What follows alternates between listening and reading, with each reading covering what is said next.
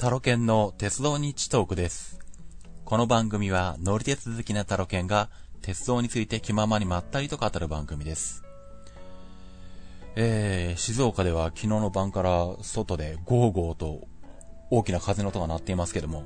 まあ、この番組としては、えっ、ー、と、今年初めてになりますので、えー、明けましておめでとうございます。えー、今年もよろしくお願いします。まあ、なるべく今年は回数多めに発信していきたいなと思っているところなんですけども。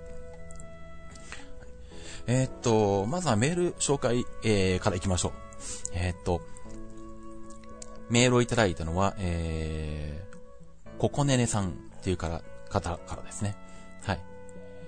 タイトルが、えっ、と、義系、カッコ、鉄のブログについてということになっています。え、こんにちは、タロケンさん。トレンドウォッチにて私のメール、カッコ、金星を取り上げてくださり、ありがとうございました。まあこれはあのクリアジのトレンドウォッチで、えー、以前に話をしてるんですけど、あの、子供を見守るためのシステム、システムっていうか、あのー、まあ、子供用に、まあ、ちっちゃい端末を持たして、で、スマホで、まあ、親御さんがそれを見守る。で、まあ、それも、親子だけの間でやるんじゃなくって、こう、地域の、えー、親御さんみんなが連携して、えー、で、しかも個人情報は、えー、公開することなく、まあ、うまいこと、こう、子供の現在地が、こう、えー、ある程度わかるっていうようなシステムの紹介を以前トレンドウォッチでしたんですけど、まあ、その中で、えー、こういったシステムもあるよということで、えー、メールで教えていただいたっていう件ですね。はい。まあ、この辺詳しくは、あの、トレンドウォッチの方の、えー、前回、前々回かな？前々回と前回ぐらい聞いていただければ、えー、わかるかと思います。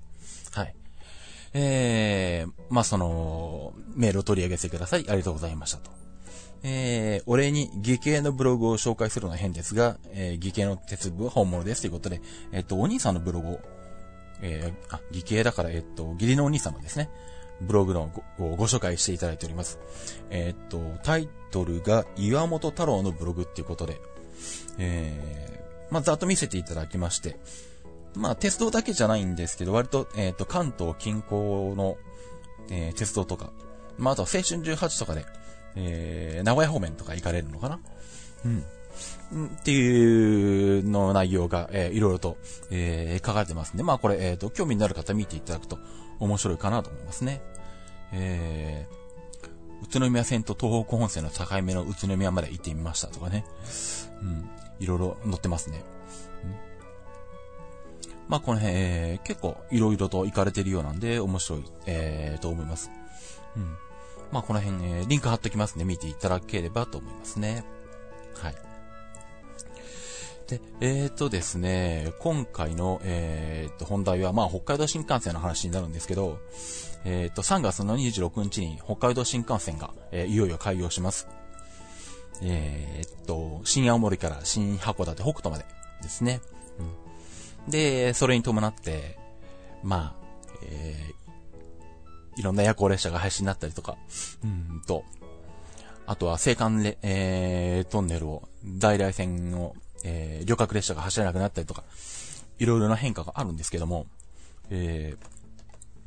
まあ、それを、えー、っとですね、まあそんな中で一つの、まあ変化と言いますか、えー、面白いトピックとして、あの、北海道新幹線を使って、えー、まあ、新函館北斗まで行って、で、そこから、えー、在来線の、えー、JR 北海道の特急スーパー北斗に乗って、えー、札幌まで行くと。えー、で、えー、まあ、朝一の北海道新幹線で札幌まで行って、で、戻ってくると、えー、なんと、えー、東京から札幌まで鉄道だけで日帰りができるようになるんですね えー、ただまあ、日帰りができるようになると言っても、えー、札幌の滞在時間が3分なんですけど まあ、滞在時間っていうかもう乗り換え時間ですけどね。なので実用性はほぼないんですけど、えー、この、えー、札幌滞在時間3分で、えー、北海道新幹線を使った東京札幌日帰り、えー、これを、えっ、と、実行しようと思います。で、この、これを実行するにあたって、えー、その資金をですね、えっと、クラウドファウンディングで集めようと、えー、思い立ちまして、えー、実はレディー4に、えー、申し込みしまして。で、まあ、えー、レディー4っていうと、あの、ボランティアでこういうことがしたいですとか、あとあの、こんな新しいものを作りたいですとか、あとは、えー、学生さんとかが夢を叶えたいですとか、っていったようなものが、えー、多いイメージはあるんですけども、えー、果たしてこんな中であの、特にあの、誰も何の役にも立たない、あの、鉄道を使った東京札幌日帰りっていうのが、うん、そもそもあの、掲載されるのかっていうところはあったんですけど、まあ、試しに、クラウドファンディング初めてなんで、まあ、申し込んでみようと思って申し込んでみたんですね。そしたらなんと審査通ってしまいまして で、まあ、その後いろいろ、えー、やりとりさせていただいて、えー、まあ、えー、その、資金募集ページが公開されることが決まりました。えー、まあ、詳しくはですね、えっ、ー、と、火曜日、えー、2月の16日に、えー、配信されるアップルンルンの方で、BJ とそのこと、えー、詳しく話してるんで、まあ、それもよかったら聞いていただければと思うんですけど、えー、公開日が、えー、っと、2月の15日ですね。まあ、あとわずか2時間まあ、あれか、0時0分に公開されるかどうかわからないので うん、あの、本当に2月15日の0時に公開されてるかどうかわかんないんですけど、朝にならないと公開されてないかもしれないんですが、えー、とりあえず2月が、2月の15日には見れるようになってるはずです。え、っと、タイトルがですね、えっと、滞在時間はたった3分。北海道新幹線で東京札幌日帰り電車旅というタイトルになっています。えっ、と、一応鉄道日トークの方のホームページにもリンクを貼っておきますけども、えー、まあ、レディー4の方に行って、北海道新幹線で検索すれば多分出てくるかな じゃないかと思うんですが うん。今んとこまだ掲載されてないんでよくわかんないんですけどね。うん。で、内容としては、えー、まあ、今言ったように、えー、朝一番の、えー、特急はやぶさ、えー、ですね。えー、これがはやぶさ1号か。東京6時32分。はやぶさ1号で新函館北斗まで行きまして、新函館北斗に着くのが10時58分なんですね。だからここで4時間半ぐらいか。で、11分で乗り換えて、特急スーパー北斗9号。新函館北斗から札幌までえー、乗りまして、札幌に到着するのが14時41分。なんで、スーパー北斗に乗っているのが、3時間4、えー、3時間30分くらいか。で、折り返し、えー、またスーパー北斗で戻ってくるんですけど、えー、その折り返し時間が3分です。えー、札幌着14時41分。で、折り返し乗るスーパー北斗16号が14時44分なんで この3分で、えー、まあ、遅れがなければ3分、まあ、札幌駅で乗り換えは可能だとは思うんですけどね。うん。2分遅れたらアウトじゃないかな、多分 まあ、途中部分的に単線区間もあるし、ディーゼル特急だし、果たして遅れなしでついてくれるのかどうかが非常に微妙なんですけど、えー、うまくいけば3分乗り換えで折り返しスーパー北斗16号に乗りまして、新函館北斗に18時9分に着きます。えー、やはり3時間半ぐらいかな。で、えー、そこからまた北海道新幹線に乗り換えまして、えー、乗り換えが27分か。えー、18時36分発のはやぶさ38号東京行き。で、東京に23時4分着。という形で、朝6時半から、えー、東京23時4分まで、えー、18時間弱ん ?17 時間 ?16 時間半か。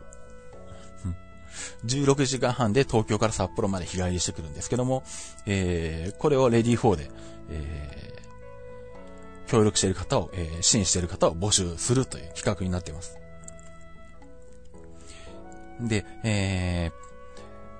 まあ、えっ、ー、と、まあ、レディー4、こういうクラウドファンディング見たことある方はごご存知だと思うんですけど、えー、支援額がいろいろパターンがありまして、で、その支援していただく金額によって、えー、そのリターンですね、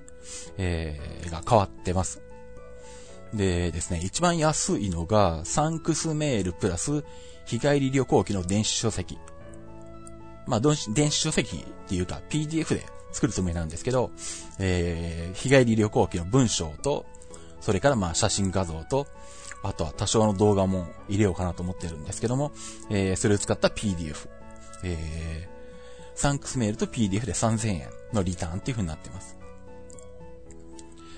これ本当あのー、まあ、この金額高いんじゃないかなと思ってて本当あの、サンクスメール500円から始めようかなと思ったんですよね。で、このサンクスメールプラス電子書籍で2000円とかにしようかなと思ったんですけど、あのー、まあ、レディ4で、クラウドファンディングの、えー、プロジェクト申し込むと、まあ、こっちの方で、えっ、ー、と、このリターンでいくら、このリターンでいくらみたいなのをダーって出していくんですけど、えっ、と、まあ、向こうの方で、レディ4の方のキュレーターさんってのがつくんですね、一人。で、まあ、その方が、その、レディ4の支援ページ、まあ、ホームページみたいなもんですね、1ページの。うん、これをまあ、えっ、と、形にしてくれるんですけど、えっ、と、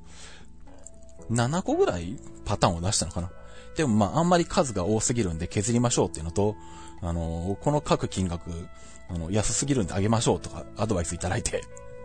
うん、500円とかの安すぎるとそっちに流れちゃうんで、削りましょうとか言われて、あ、そうなんだとか思って、まあ、とりあえずその辺はプロなんでもう全部お任せしますっていうことで、あの、金額設定はお任せしたんですよね。うん。まあ、それで、えー、っと、とりあえず一番安いのはサンクスメールプラス日帰り旅行機、えー、3000円っていうところから始まってます。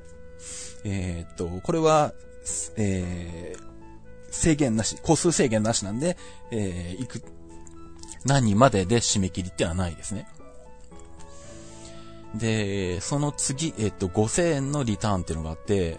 えー、サンクスメール、プラス日帰り旅行機の電子書籍、プラス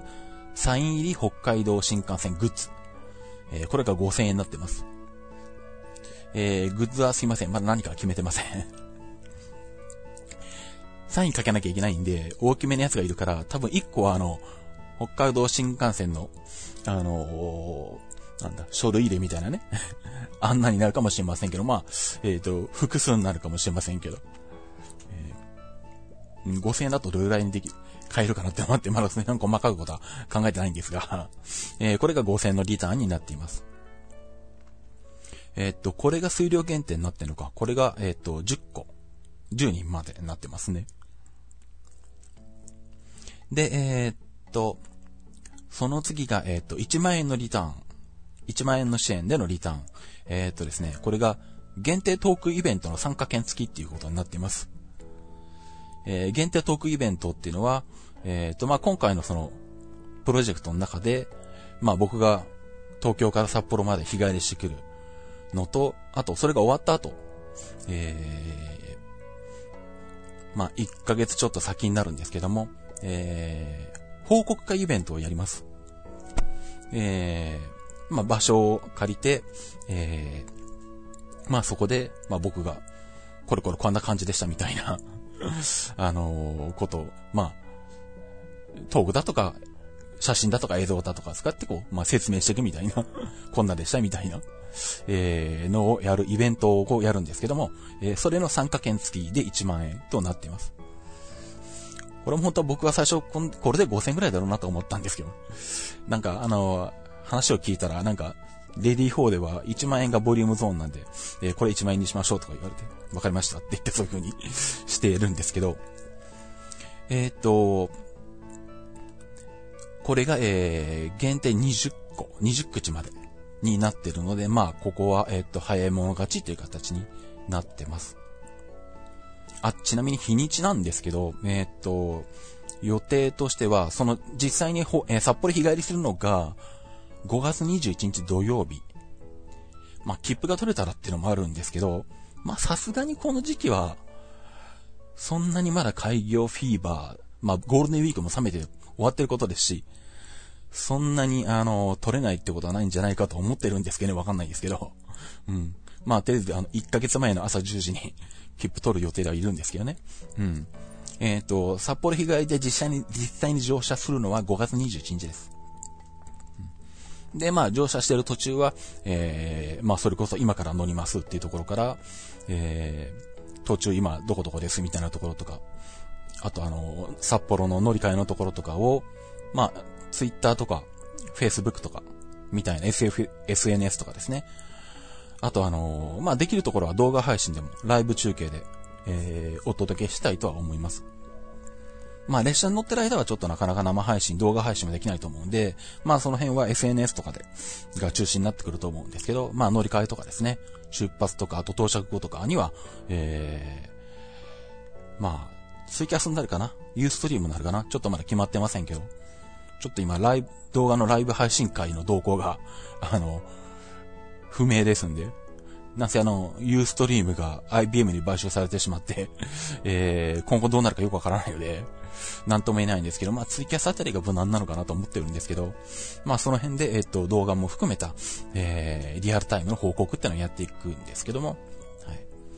まあ、それプラス、えー、後で、えー、報告会イベントを行います。えー、これも日にちが決まっていまして、えっ、ー、と、7月の24日、えー、土曜日、えー、場所は東京の、えー、コワーキングスペース茅場町小江戸というところです。まあ、都内ですね。えー、15時からになります。まあ、2時間ぐらいを考えてるんで、5時過ぎぐらいには終わるつもりではいるんですが、えー、まあそこで、まあ、タロケン初の単独イベントですかね。まあ前にあの、あけぼの、じゃないわ、北斗星で見送ってもらう会みたいなのやりましたけど、まああれはトークイベントじゃなかったんで、単にあのー、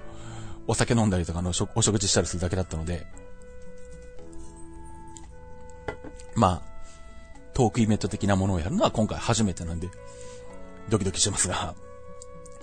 えー、まあ、えっ、ー、と、その、えっ、ー、と、トークイベントに参加できる権利が、えー、含まれているものが、えっ、と、1万円となってます。で、あとまあ、どうしても遠方の方も見られる、来られる、来られるっていうかなんでしょう。遠方の方も見えると思うんで、まあもしこのトークイベントに参加できなか、できないよっていう方には、えっ、と、このトークイベントを、映像で録画して、まあ、DVD かなんかで、えー、お送りするという形になります。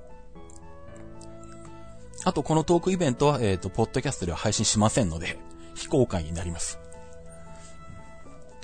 っていうのが、えー、1万、えー、っと、1万円のリターンで、えー、20人限定となってますね。はい。で、えー、っと、その後の方、えー、それより高いリターンのやつもありまして、えー、まあこの辺からは何にしようかなと思ったんですけどね。うん。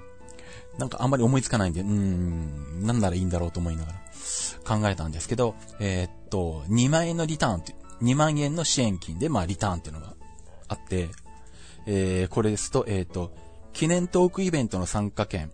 えー、プラス、えー、と、タロケンと食事会、えー、っと、僕と1対1で、えっと、お食事できる権利です。トークイベントの参加券が1万円で、タロゲンと食事をできる会が、プラス1万円。うん、どうなんだろうな。まあ、高いんじゃないのかよくわかんないけど。え、まあいいや。1万5千円ぐらいかなと思ったんで、違うわ。当時これで1万、最初1万円って思ったのかな ?1 万5千円って思ったのか？まあいいや。えー、まあこれ2万円になってます。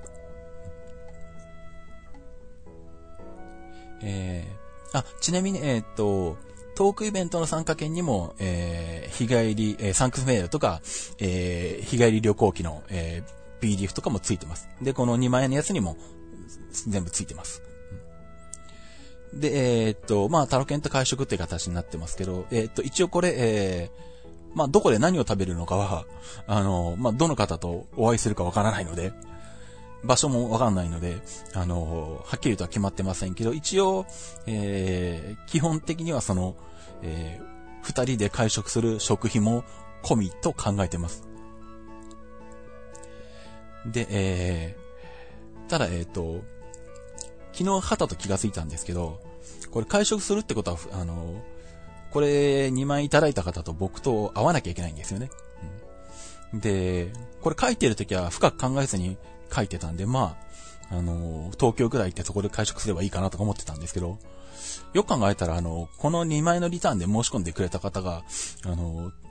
遠いとこだったらどうするんだっていうことに、昨日の夜風呂に入ってて気がつきまして。ちょっと待てよと。極端な話、あの、これ申し込んだ人が北海道とか沖縄だったらどうするのかと思ったんですけど、まあ、これは、えっ、と、もうしょうがないので、えー、そこまで私行きます。あのー、なんで一応、2万円支援していただいた方の負担は、えっ、と、なしで、あのそちらの方までお伺いして、あの一緒にお食事させていただいて、まあ、食費も込みでやらせていただきます。ただ、えっ、と、場所が遠かったり、費用がかかったりすると、ひょっとしたら、あの、都内だと、あの、ちょっとした居酒屋とか、レストランっぽいところで、そこそこ美味しいものを食べる予定だったのが、あの、北海道とか九州とか、まあ、四国とかわかんないですけど、ちょっと交通費かかるところに行くと、ひょっとしたらあの、サイゼリアになるかもしれませんが その辺ちょっとご勘弁をいただければと思いますが、とりあえず、あの、行くのは行きます。日本国内だったら行きます。海外はちょっと勘弁してください。海外はちょっとご相談させてください。はい。なので、まあ、あのー、一回タロケンとあの話したいよって方であれば、これで申し込んでいただければ、はい。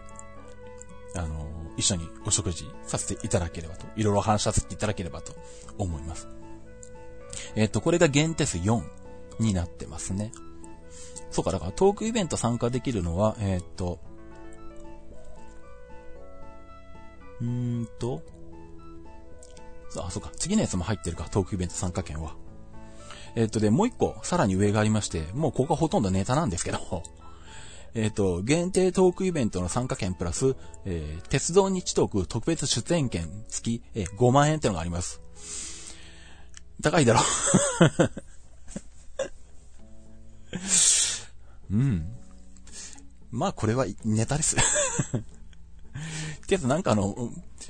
確かこれ僕は最初3万円ぐらいつけたかな。それでも高いよなと思ったんですけど鉄道日特に参加するの5万円払うの？っていう、まあ、いろいろ突っ込みどころがあると思うんで、まあ、これはあの、あの、ネタだと思って、あの、見て、見てあの、ふふって笑ってください 一応内容としては、まあ、サンクスメールと、えー、日帰り旅行記と、それから、えっ、ー、と、日帰り報告会トークイベント。えー、プラス、えー、鉄道日特に参加する出演、出演権と。まあ、これが、えっ、ー、と、さすがにスカイプでやらせてもらいます。はい。これが5万円になってます。えー、これは1名のみ限定です。まあ、えー、まあ、もし、これで支援していただける方は、まあ、えー、いつ、いつ収録するのかっていうのは、まあ、あの、特に日にちは決まってないので、うん、あの、ご相談させていただいて、えー、都合のいい時にやらせていただければと思いますね。えー、っと、ちなみに、え、っと、2万円の方の会食は一応8月までにやることになってます。えっ、と、レディー4の方で、まあ、いついつまでにっていうのをこう、一応上げなきゃいけないみたいなんで、一応会食は8月までに、まあ、えー、やらせていただく。で、鉄道西東区の、えっ、と、出演は9月までって形になってますね。まあ、その辺のどっかで、えー、ご支援いただいた方にはご連絡させていただいて、まあ、タイミング合わせまして、えー、会食とか、えー、出演とかしていただくような格好になってきます。まあ、これ、えー、どうなんでしょうね レディー4の中で見ると、あ、で、これ、ちなみに、えっ、ー、と、募集支援総額24万円に設定してあります。で、24万円のうち、えっと、17%はレディー4の取り分になるんで うん、まあ、えー、まあ、それも加味してこの金額になってるんですけど、はい。まあ、レディー4のいろんなね、あのー、プロジェクト見てると、まあ20万円台はかなり安い方で、ね、高ければもちろん何十万とかにもあるんですけどね。100万超えとかもあるのかな。うん。まあ20万円台が最低線で、10万円のもまあなんかあったかな？うん。でもほぼ20万円台で。まあでも結構成立してる感じではあるんですけど、まあただあの、比較的、まあ、あの、何か、えっ、ー、と、誰々をこう、支援したいですとか、あの、なんかボランティアで何かしたいですとか、あと、なんだ、町おこししたいですとかっていう、こう、誰かを幸せにするためのものがほとんどの中で、あの、特に誰も幸せにならないっていう あの、ただ単にあの、僕があの、ずっと一日自転車乗ってるだけみたいなね しかもあの、まあ、これ思いついてから、あの、実際、えー、プロジェクト考えててよく、あの、ふ、ふと気がついたんですけど、これ実行するとあの、朝6時半の新幹線乗らなきゃいけないんですよね。うん。っていうことはまあ、当然静岡から行ってたら間に合わないんで、前の晩は東京に泊まるんですけどね。で、まあ帰ってくるのも東京23時4分なんで、まあその晩も東京に泊まるんですけど、あの、まあ東京に泊まってたとしても6時32分東京発の新幹線に乗るには、まあ5時とか、5時半とか遅くとも、まあ5時ぐらいかには起きなきゃいけないんで、うん、よ、よく考えたら、結構きついなとか思いながらね。まあ5時って言ったらまあ僕的には寝る時間ですね。まあ5時まで起きてろって言われれば、あのー、別に平気で起きてますけど、5時の起きろって言われるとひょっとしたら死を選ぶかもしれないぐらいな感じで。まあ僕5時起きするのはあの自転車局のロードレースの中継の時ぐらいですから、うん、あのー、そういう意味で果たして起きれるのかっていう問題もあってですね。もうあれかな、あの、起きれるかっていうところから、あの、もう iPhone かなんかで、あの、前の晩からこう動画でこう、撮影しといて、こう、起きるところから中継した方がいいかな。ね あともあの、起きなさそうだったら、リスナーさんから、あの、よ、あの、起こしてもらうとかね。なんかで。そんなんでもいいんじゃないかみたいな気もしなくはないんですけど、まあ、あの、寝過ごすことだけはないように。寝坊だけはしないようにしたいと思いますけども。まあ、とりあえず、えっ、と、クラウドファンディングどんなものかなということで、えー、まあ、お試し的な意味もあって、こういったものを考えてみました。うん。なんで、まあ、ぜひ、えー、まずはページちょっと見ていただいて、で、まあ、これぐらいだったら支援していいかなっていう方いらっしゃいましたら、あの、よろしくお願いできればと思います。えー、っと、まあ、この番組この後すぐ配信するつもりでいるんで、まあ、えー、すぐにダウンロードして聞いた方、まあ、とは言っても明日の朝ぐらいかな。なんで、まあ、それぐらいには、えー、ページの方公開されてると思いますんで、えー、ぜひ見ていただいて、えー、まあ、もし、気に入っていただけましたら、周りの方にもご紹介いただけると嬉しいかなと思いますね。はい。まあそんな感じで、えっと、北海道新幹線、えっと、開業非常に、えー、楽しみではあるんですけども、えー、っと、あ、そうだ。あと、会場のこともうちょっと言っとこうかな。えー、っと、まあ、さっきもちょっと名前だけ言ったんですけど、えー、っと、コワーキングスペース茅場町小江戸というところです。えー、っと、まあ、地下鉄茅場町から、えー、徒歩5分ぐらい？かな？徒歩2分か。うん。近くなんで、まあ、えっと、都内住まれてる方非常に便利がいいと思いますね。うん。あの、イベント会場じゃなくて、まあ、コワーキングスペースなんで、まあ、あの、いろんな方がこう、仕事しに来たりとか、勉強しに来たりとか、っていう風に、こう、1時間500円だったかな。で、1日借りて、1日ずっと使えて1000円とかなのかな。うん。で、えっと、まあ、そこでいろいろ、作業とかできたりするスペースの中で、まあ、ちょっと広い部屋があるので、うん。まあ、えー、そこを貸していただいて、えーイベントやる予定です。まあ、えー、これもまた場所のリンクの方は、鉄道日中国のホームページの方に貼っておきますんで、えー、よろしくお願いします。えー、そんな感じで、まあ、うまくすると北海道新幹線、えー、乗ってくるよという話に、えー、なってるんですけども。で、まあ、その北海道新幹線、えー、が開業するにあたって、まあちょっといろいろと切符の、えー、仕組みが変わってくるので、えー、この後のキ符プチのコーナーではそのお話をしていきたいと思います。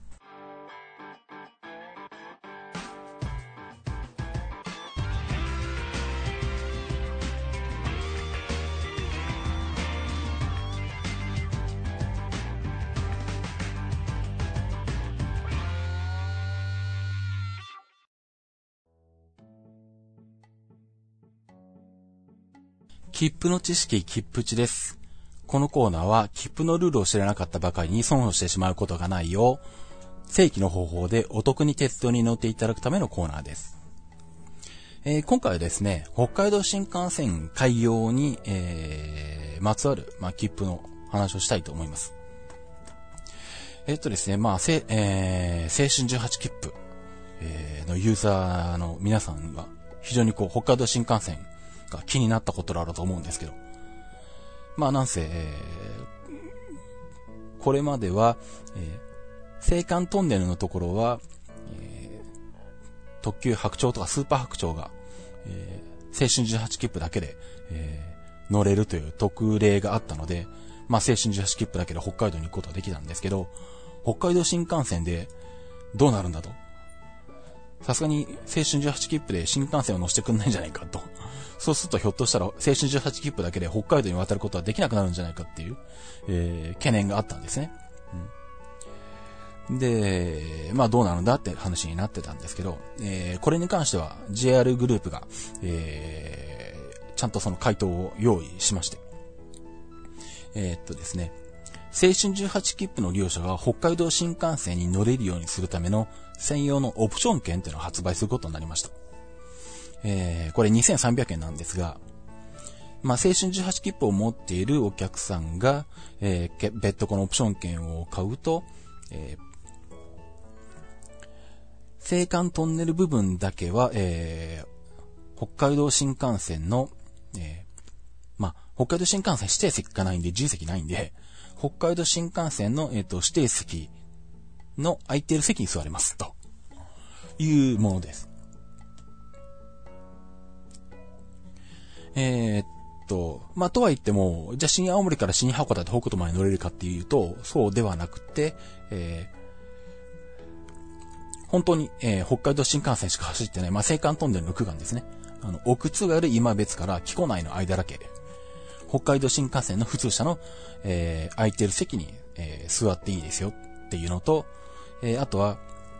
北海道新幹線が開業することによって、えー、今の江差線の、えー、五稜郭、木古内間、木古内間が、えー、第三セクターに経営移管されるんですね。うん、まあ、えー、最近新幹線が開通すると、並行する在来線は全部第三セクターにあの移行するって形になってるんで、まあ今回もそうなんですけど、えー、経営移管される道南伊勢り、道南伊佐リ鉄道、えー、この木古内五両国、五両各間の普通列車にも乗れます。なんで、えー、まあ、奥津軽今別、まあ、えー、まあ、奥津軽今別までは、えー、JR のローカル線の津軽線で行く形になるんですね。で、奥津軽今別のすぐ隣に、えー、津軽二俣と駅があるので、そこまで普通列車で行って、で、そこから、えー、新幹線の奥津軽今別駅が、駅まで行って、まあ、ほぼ、あ、駅名は違いますけど、まあ、同一駅と言っていいぐらいのすぐ横なので、うん、で、そこから新幹線に乗って、木古内まで乗り、で、木古内で新幹線降りて、えー、第三セクターの道南伊勢リビ鉄道の普通列車で、えー、五稜郭まで行くと。まあ、合流角から先は JR なんで、まあ、これは、これまで通り、えー、普通列車にまあ、乗れ、乗れるわけですね。うん、えー、まあ、これ片道1回利用できて2300円って形なんで、まあ、追加費用は発生しますけど、まあ、青春18切符で、え、北海道に行くことはできるようになりますね。まあ、往復すると4600円か。うん。まあ、そんな形で、えっ、ー、と、まあ、救済されるような格好に、えー、なっています。えっ、ー、と、利用は青春18切符を持っているっていうことは条件で、えー、改札口で一緒に提示すると。有効期間は当、えー、乗車日当日限りですね。えー、全国の、えー、JR の主な駅などで、えーえー、発売されるということなんで、まあ、青春18切符と一緒に購入するもいいかな、というところですね。で、えー、っと、まあ、それが青春18切符の話なんですけれども、あと、えっ、と、まあ、他にもいろいろなフリー切符ですね。これがありまして、えっ、と、まず、北海道東日本パス。えっと、まあ、これは普通列車限定の切符なんですけど、えー、JR 北海道及び JR 東日本の普通列車、まあ、快速含むの普通車自由席に7日間乗り放題。えー、ですね。まあ、これは、えっ、と、ルールほとんど変更ないのかな？うんと、あ、まずき、えっ、ー、と、金額がちょっと上がります。1290円から1850円。まあ、500円、600円ぐらいですね。うん。で、えー、っと、北海道新幹線の開業後は、新函館北東、新青森間の、えー、に乗車する場合に限って、特定特急券を購入すると、北海道新幹線の普通車の空いてる席に座ることが可能です。ということなんで、これは、えー、奥津軽今別木古内間じゃなくて、まあ、新函館北東、新青森間で新幹線利用が可能ですね。まあ、ただし、えっ、ー、と、まあ、指定席の交付を、交付を受ける場合とか、あとはグリーン車グランクラスは利用不可なので、この場合は別途乗車券も合わせて買う必要がありますよという形になっていますね。あと、えっ、ー、と、北海道フリーパス。えー、これは今までと変わりはなくて、金額の、えー、変更もないんですけどね、26,230円。えー、この間私も北海道行った時に使っていた切符ですね。うん、非常に便利なんですが、えー、JR 北海道の北海道新幹線区間はこいつでは乗れません。なんでまあ、新幹線を除く JR 北海道の特,、えー、特急の重席は乗り放題と。まあ、あと指定席は6回まで利用可能。って形なんですけど、北海道新幹線は、まあ、えー、使えないというルールになりますね。まあ、当然、道南イサリビ鉄道も乗れないという形になってきます。あとは、えっ、ー、と、メジャーどころはそんなもんなのか？うん。まあ、あとは各種、青函連絡する、えー、青函トンネルを挟むフリーキップとかは、結構いくつか配信になりますかね。うん。っていうのもありますね。あとは、まあそうか。まあえっ、ー、と、切符の話ではないんですけど、まあ北海道新幹線の開業が3月26日なんですけど、えー、その地上設備最終切り替えのために、えー、青函トンネルが、まあ一時的に、えー、営業休止になると。それが、えー、3月22日から25日までの4日間っていう形になってるので、えー、まあ、その間は、えー、青函トンネルは通れなくなると。列車で通れなくなるというのがあるんで、まあ、その時期に北海道鉄道で行こうという方は、まあ、ちょっと気をつけてくださいという形になってます。はい。まあ、北海道新幹線、えー、できるとね、まあ、北海道までたどり着くのは非常に早くなるので、まあ、北海道フリーキップとか使って、北海道いろいろ回るのも、えー、非常に便利になるかなと思いますんでね。また今後暖かくなってくると、えー、楽しみ増えてくるんじゃ、増えてくるんじゃないかなと思いますんで、えー、ぜひまた行ってみたいですし、また皆さん、あの、利用して行っていただければと思いますね。あとあれかな、JR の北海道のページとか見ると、LCC と組み合わせた切符とかもあったりするのかななんかちょっと、この間見てたら、そんなも出てたんで、まあ、ひ、あのー北海道で行きたい、北海道は飛行機で行きたいよって方は、そういうのを利用してもらうのもいいかもしれませんね。はい。ということで、えっ、と、切符地のコーナーでした。えー、ではエンディングに行きたいと思います。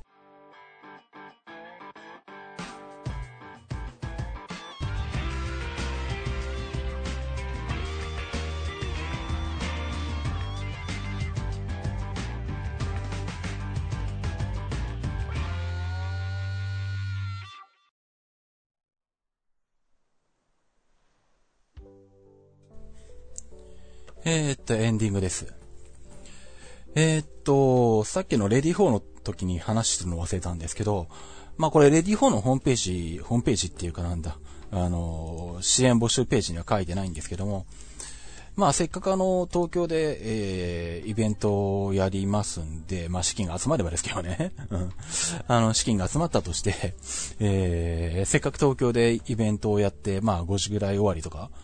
ね、に、を見込んでいるんで、うんと、レディ4の募集とは別口で、その後に、あの、二次会的な飲み会もやろうかなと思ってます。うん、なんでまあ、それは、えー、っと、まあ、とりあえずはこの、レディ4の、あのー、支援募集が成立しないと 話にならないので、まあ、それが、あの、成立したらまた改めて、あの、正式に、あの、リリースというかね、あの、報告をしたいと思いますが、えー、まあ、えー、まあ、どっかしら、居酒屋とかで、あの5000円ぐらいで、なんか、パーティーコースみたいなスカンカでね、やるのがいいのかなと思ってますね。はい。なんで、まあ、えー、っと、まあ、場合によってはそれだけの参加受付とかもするかもしれませんので、またその辺も楽しみにしておいておいていただければと思います。えー、まあ、やるとしたら、その、えー、レディフォークラウドファンディングで募集したやつの、えー、イベントの日になるんで、えー、っと、なんだ、日にちはっきり覚えてないぞ。えっと、7月の24日の土曜日か。うん、の、まあ、6時半からとか、わかんないけど、7時ぐらいからとか。うん。まあ多分僕はこの日は、えっと、代々木を10時20分に出るスンプライナーで帰ると思うんで、まあそれに間に合うぐらいの、えー、時間まででやる形になると思います。まあできたらいいなと思ってますんで。はい。まあ結構あの、その時期ね、6月、7月とか、あの、中継とか体操とかいろんなものが入ってきてるんで、あ、でも7月はまあいいのか。7月はまあまあ大丈夫かな。うん。えっ、と、実はほあの、札幌日帰りする5月とか、次の次の6月とかは中継ラッシュとかで死んでる可能性もあるんで、ですけど、まあ7月は回復してると思うんで、あの、大丈夫だと思うんですが、あの、まあその、イベントの準備がね、バタバタになるかもしれませんけど、うん、あの、まあその辺もまた楽しみにしておいていただければと思いますね。まあとりあえずは、えー、 READYFOR のあの、支援募集が成立したらいいなと思ってます。で、あと、えっ、と、そうそう。まあこれも、えっ、と、まあこれ、切符地下本編で言えばよかったのかな。今、ふと思い出したんですけど、あの、いわゆる、えっ、と、まあ交通系 IC カード、まあ、スイカ、トイカ、イコカ、えー、パスモ。で、なんか、東海道山陽新幹線に乗れるようになるっていうニュースが上がってますね。まあ、新幹線で IC カードって言ったら、あの、エクスプレス予約の、e、EXIC が有名で、もうなんか東海道新幹線のユーザーの7割ぐらいはもう EXIC 使ってるみたいな話も聞くんですけど、あれとは別で、普通の、まあ、スイカとかで新幹線に乗れるということなんだそうです。で、どうやってやるのかっていうと、あのー、まあ、とはいえ、指定席も取らなきゃいけないし、えー、金額も大きいんで、スイカに、まあ、何らかのクレジットカードを紐付けて登録して、あらかじめ登録しておいて、で、席の予約も、えっ、と、その専用サイトで、まあ、えー、予約をして、うん、で、その情報が、まあ、スイカの中に入ってくるのかな？入ってくるっていうか、結びつけられてるのか。で、多分スイカで新幹線の、あの、自動改札を通ると、えー、まあ多分また、エクスプレス予約みたいに多分乗車表とか出てくるんじゃないかと思うんですけど、うん。まあ、エクスプレス予約の EXIC じゃなくて普通のスイカで新幹線の席が取れて、それで新幹線に乗れて、で、まあ当然、あの、そこから在来線の乗り換えも、えー、1枚の IC 系交通カードで行けるみたいな仕組みにするらしいですね。ただ、えっ、ー、と、エクスプレス予約と違うのは、あの、エクスプレス予約みたいな値引きがないよと。まあ、エクスプレス予約だと、えっ、ー、と、重積特急券の金額で指定席取れるっていうのがあるんですけど、えー、まあ、それがなくて、ほぼ普通に切符を買った時と同じ金額になる予定というふうにはなってますんで、まあ、その辺でエクスペース予約とは差別化がするらしいんですけど、えー、っと、これがサービスの開始予定が2017年夏だから来年か。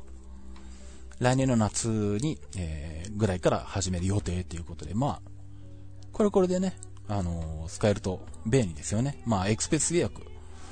あの、専用の、専用のっていうか対応してるごく一部のクレジットカード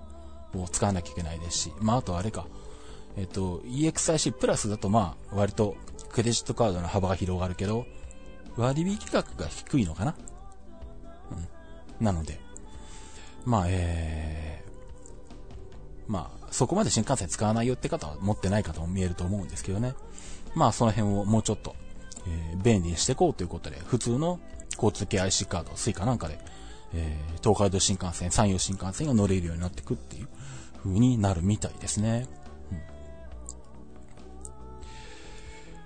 うん、で、えー、っと、あと、えー、っと、まあ、まあ、新幹線絡みなんですけど、あのー、まあ、僕はそのエクスプレス予約は、あの、JR 西日本の J ウエストカードを持ってて、えー、それに紐ついた EXIC を使ってるんですけど、まあこれ一般のクレジットカードとしても使えるんで、まあこれで支払いすると、あの、ポイントが溜まっていくんですけどね。で、そうすると、まあ J ウエストカードのポイントを、まあ、よ、よくある、あの、なんかに、グッズとかに変えられますよとかね。うん。まあ本当はこれであの、なんだ新幹線の特急料金とかを安くなればいいんですけど、そこいう、そういう仕組みはないので、まあグッズをもらうとかいう話になってくるんですけど、えっ、と、それであったのが、あの、まあ今、山陽新幹線で、あの、エヴァンゲリオンのカラーリングをした500件が走ってますよね。まあ知ってる方は知ってると思うんですけど、うん。あれを記念した、えっ、と、まあ、グラス？うん。あの、まあ、お酒飲むかったらそこに、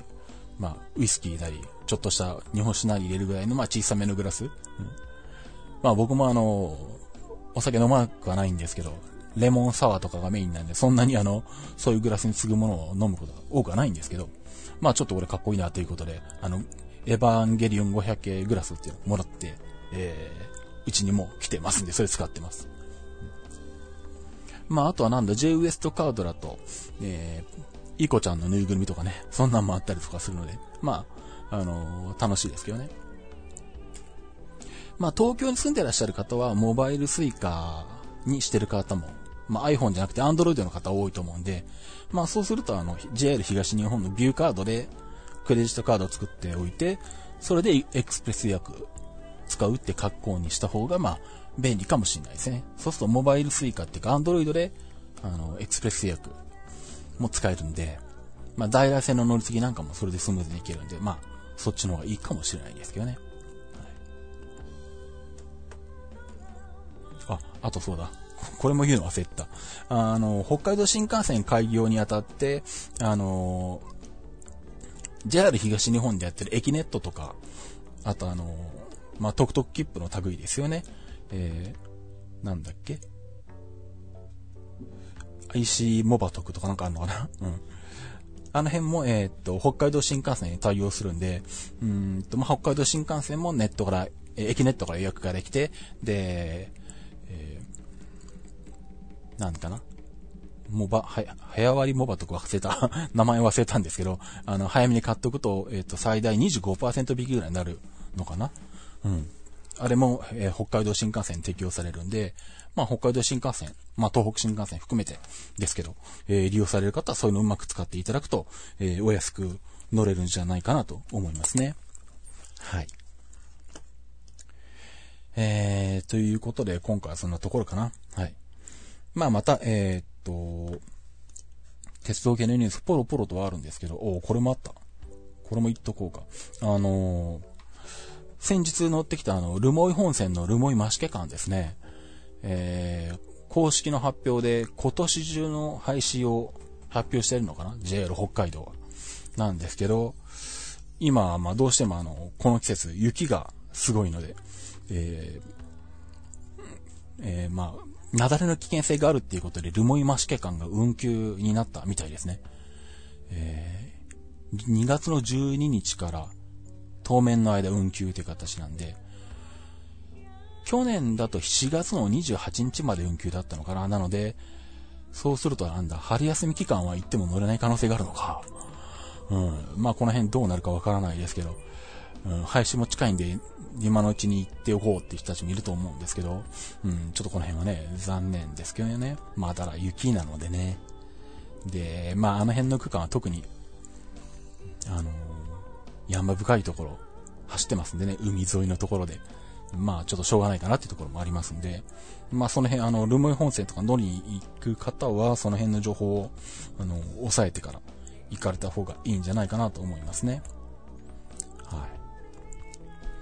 えー、っと、そんなところかな。うん。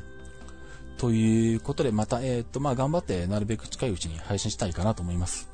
えー、なレディ4の、えっ、と、支援の募集の、えっ、と、進み具合が悪かったら、それが終わるまでにもう一回配信するかもしれませんが、えっ、と、一応支援期間が31日間になってるんで、2月15日から3月の17ぐらいになるのかなそれが支援期間になりますんで、えー、まあ、特にイベントを参加したいという方は、あの、人数限定になってますんで、お早めに、あの、申し込みしていただければ嬉しいです。はい。じゃあ、といったところで、えー、お届けしました、鉄道日読でした。それではまた。